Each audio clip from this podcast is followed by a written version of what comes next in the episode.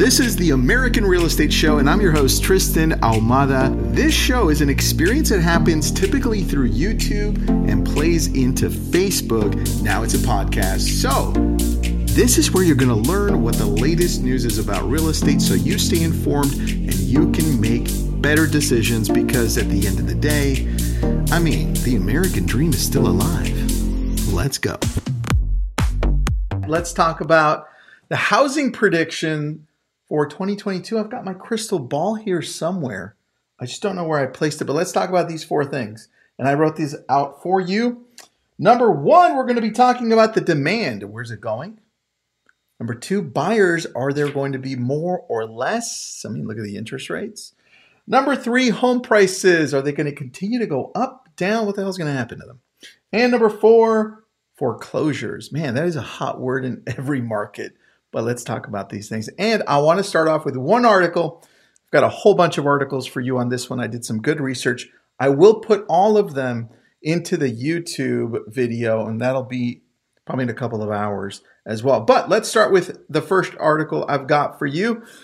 This one is from our friends over at Redfin Housing Market Update. Let's take a look at the highlighted area. I zoomed in a little for you. I'll probably zoom in a little bit more. Here we go.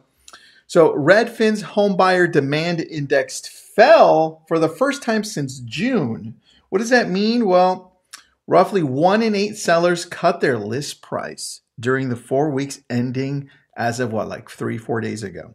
That's that's interesting to note because the one thing we can tie to that specifically is the interest rates going up. And if you want to take a look at something that's even cooler, for me, 3% of listings had price drops. Now, here's something to watch though. On this graph, let me zoom in for you so you can see it better.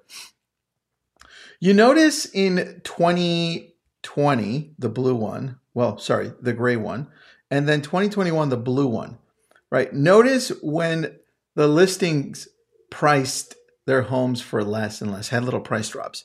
It was during the month of August September, right? Look at my little uh, mouse over here. October, November.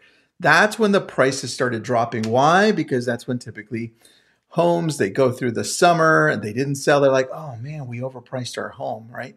That's why. Now look what's happening over here though. All of a sudden, listing homes drop their price early. What the hell's going on? The only thing we can attribute to this is the interest rates going up. And so, number one is the demand, the housing demand is going to continue to go down as long as interest rates continue to remain high and continue to go up.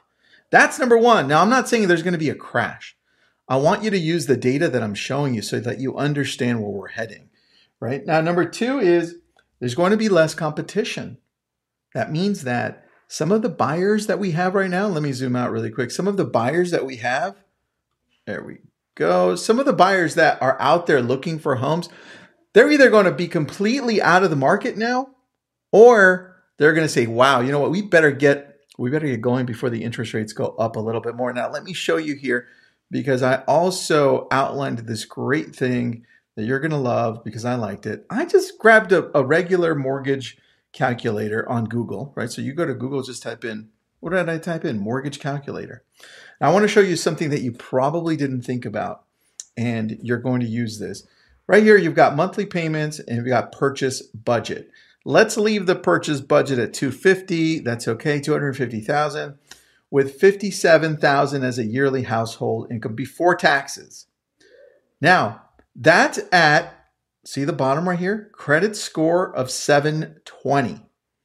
Now, what we know is that that's about, let me check here. I think the average credit score, according to Elite Personal Finance, it looks like it's 716 eh, around 2021. So it could be a little higher, it could be a little lower, but let's go back to this.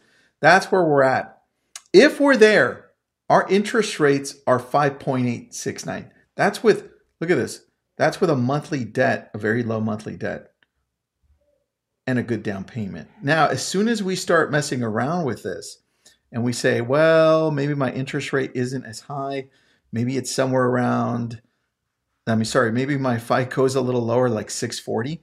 Look at that. Look at the interest rate on that. Holy cow. It shot up to six and a half.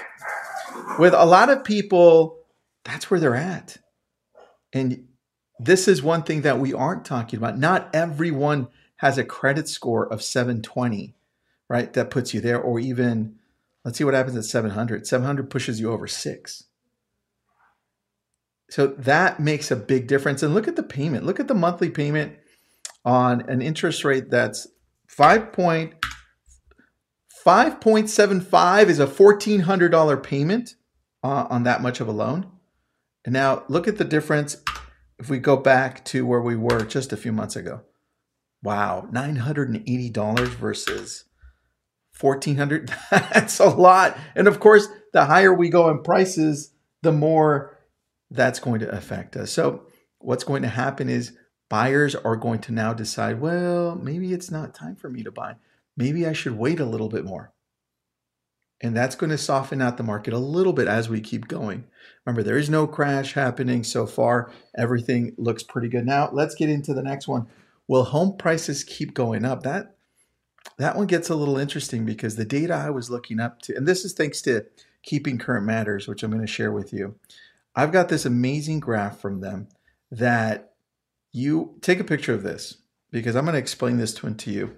You're going to love it. So, what they did is they gathered all this data, and this is specifically from Freddie Mac. You can see the years they crossed out 1993 to 1994, just those 11 months. And then they crossed out 2005 to 2006, those those few months there because the 2005 2006 you know what happened? It was an unhealthy market. A lot of things were going down that we weren't even uh, knowledgeable knowledgeable about at the time right? That's what crashed the market. Now back over here in 1993 1994 the interest rate went significantly high. I mean the final rate was at 9.2% we're not saying that it's going to end up there this is why we removed those two now if you take a look at the ones we didn't remove then you have 1996 you, you had the interest rate increase by 1.2%. It ended at around 8%. Look at the effect on home sales. Right, home prices went up 2%, home sales went down a little bit. This is a span of 19 months. You had an increase in rate of 1.81%, the final rate, right? There you go. Only 13% increase. That's massive. So, what we're saying is as interest rates go up, I hope you understand what you're looking at. As interest rates go up, it doesn't necessarily mean that home prices are going to decrease automatically because there are a lot of other factors that, that, that are in play here. Specifically, there aren't enough homes still. And if there aren't enough homes for the demand, that means prices can still go up a little bit. Now, I'm not talking about those people that put up their homes for sale for a crazy amount and then they want something that's not realistic. Those prices are going to come down. But when you're at market value, especially in hot cities like I showed you in the last video that we did when people are moving out of certain areas and into others, if you're in hot cities like Miami, market's not going anywhere.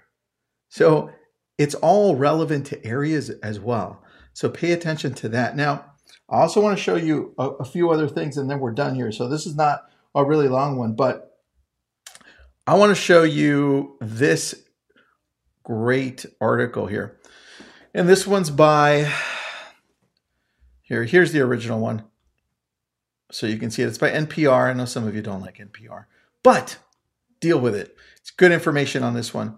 Here's here's the part that I want to shift to because not a lot of us are talking about this. Prices are going to continue to go up because look what this says. A lot of my tradespeople, let me zoom in for you so you can read this with me. A lot of my tradespeople found other work, went and got ret- retrained for new jobs in law enforcement and all sorts of jobs, says this guy. He has a he has a really good construction company. So the workforce was somewhat decimated for building homes right? A few years later, as Americans started buying more homes, which is happening now, building stayed below normal. That means, you know, obviously there aren't enough homes. And that slump in building continued for more than a decade, and it's still happening. Meanwhile, the largest generation, the millennials, we didn't even talk about the millennials driving this. started to settle down and buy houses. So as you read this article, you're going to find that one thing that we're missing is actual labor that that can build. We're, we're missing labor. And Sorry, could you say that again? I think Sorry, I'm having. Look, Siri wants me to emphasize how important that is. That's a, that's crazy. We're not talking about that part. There are people out there that that we're missing for this specific thing. That's to build houses. There's just there aren't enough houses. There aren't enough people who understand how to build houses. And that's important, right? So the demand is going to continue to stay there. That's why I wanted to show you that one. To me, that one was that one was a beautiful one. Now the other part of this is rentals. We're like, well, what's going on with rentals? Well, I'll tell you what's going on with rentals because I have one for you there too. Look at this one on rentals. Let me make sure it's the right one. Yep, it is. What to know about rising rent prices? Now, the very first thing people think about is, wow, rent rent prices. We have all this immigration coming in from everywhere, and they're just increasing the amount of rent. No, let's let's let's look at the stats. What's causing rents to rise? Right here we go. Data journalist says with Rent.com, there may be two contributing factors. Here we go. When the pandemic hit, a lot of people left major cities, which increased prices in the suburbs and exurbs. We saw this. We know it's ha- it's still happening now. But as rents fell in the core metros, people returned, including those who couldn't previously afford to live in the core metros. That's that's weird. So people came back? Yeah, that's this is what's happening all across the United States.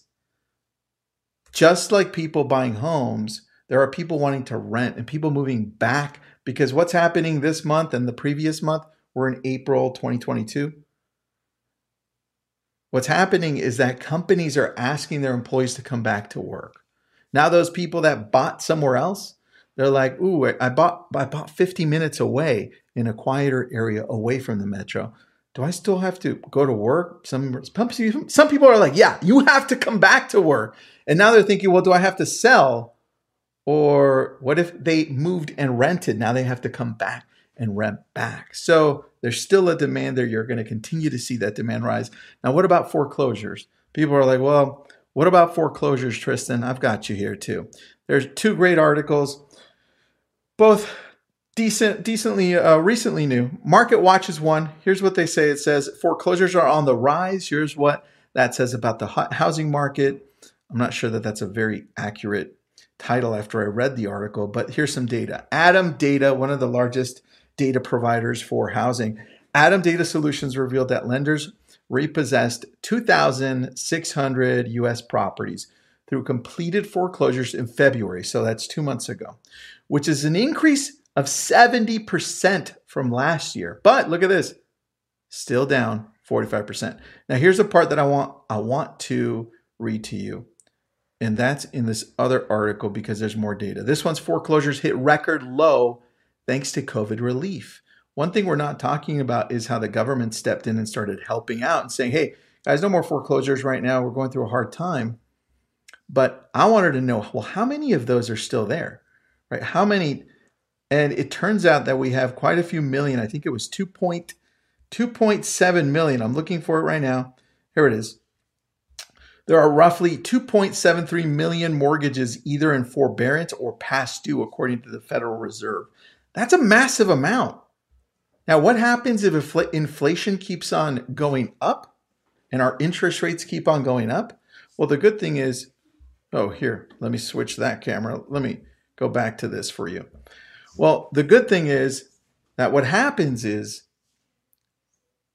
the market is going to continue now not to go up, but to go down. And people are like, well, what do you mean? Well, look, if inflation goes up and interest rates go astronomically high. We're talking about 9 to 10%, which I don't think they'll go there. What happens? Can people even afford to buy? At this point, people are like, oh, don't worry about it, Tristan. You know why? Because when I was in, when I was back in the 80s, I I had interest rates that were at 18%, 17%. I'm like, yeah, but how much were homes worth then? Homes were worth how much? A hundred thousand? Eighty thousand?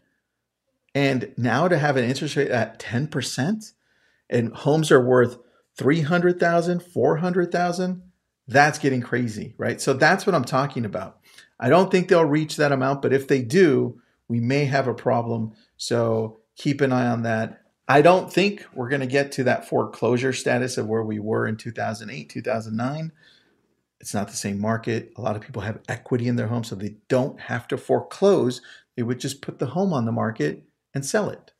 So there is that. So those are my four points. I'm going to come back tomorrow with some good information on the good, the bad, and the ugly. So stay tuned for that. Thanks for tuning in.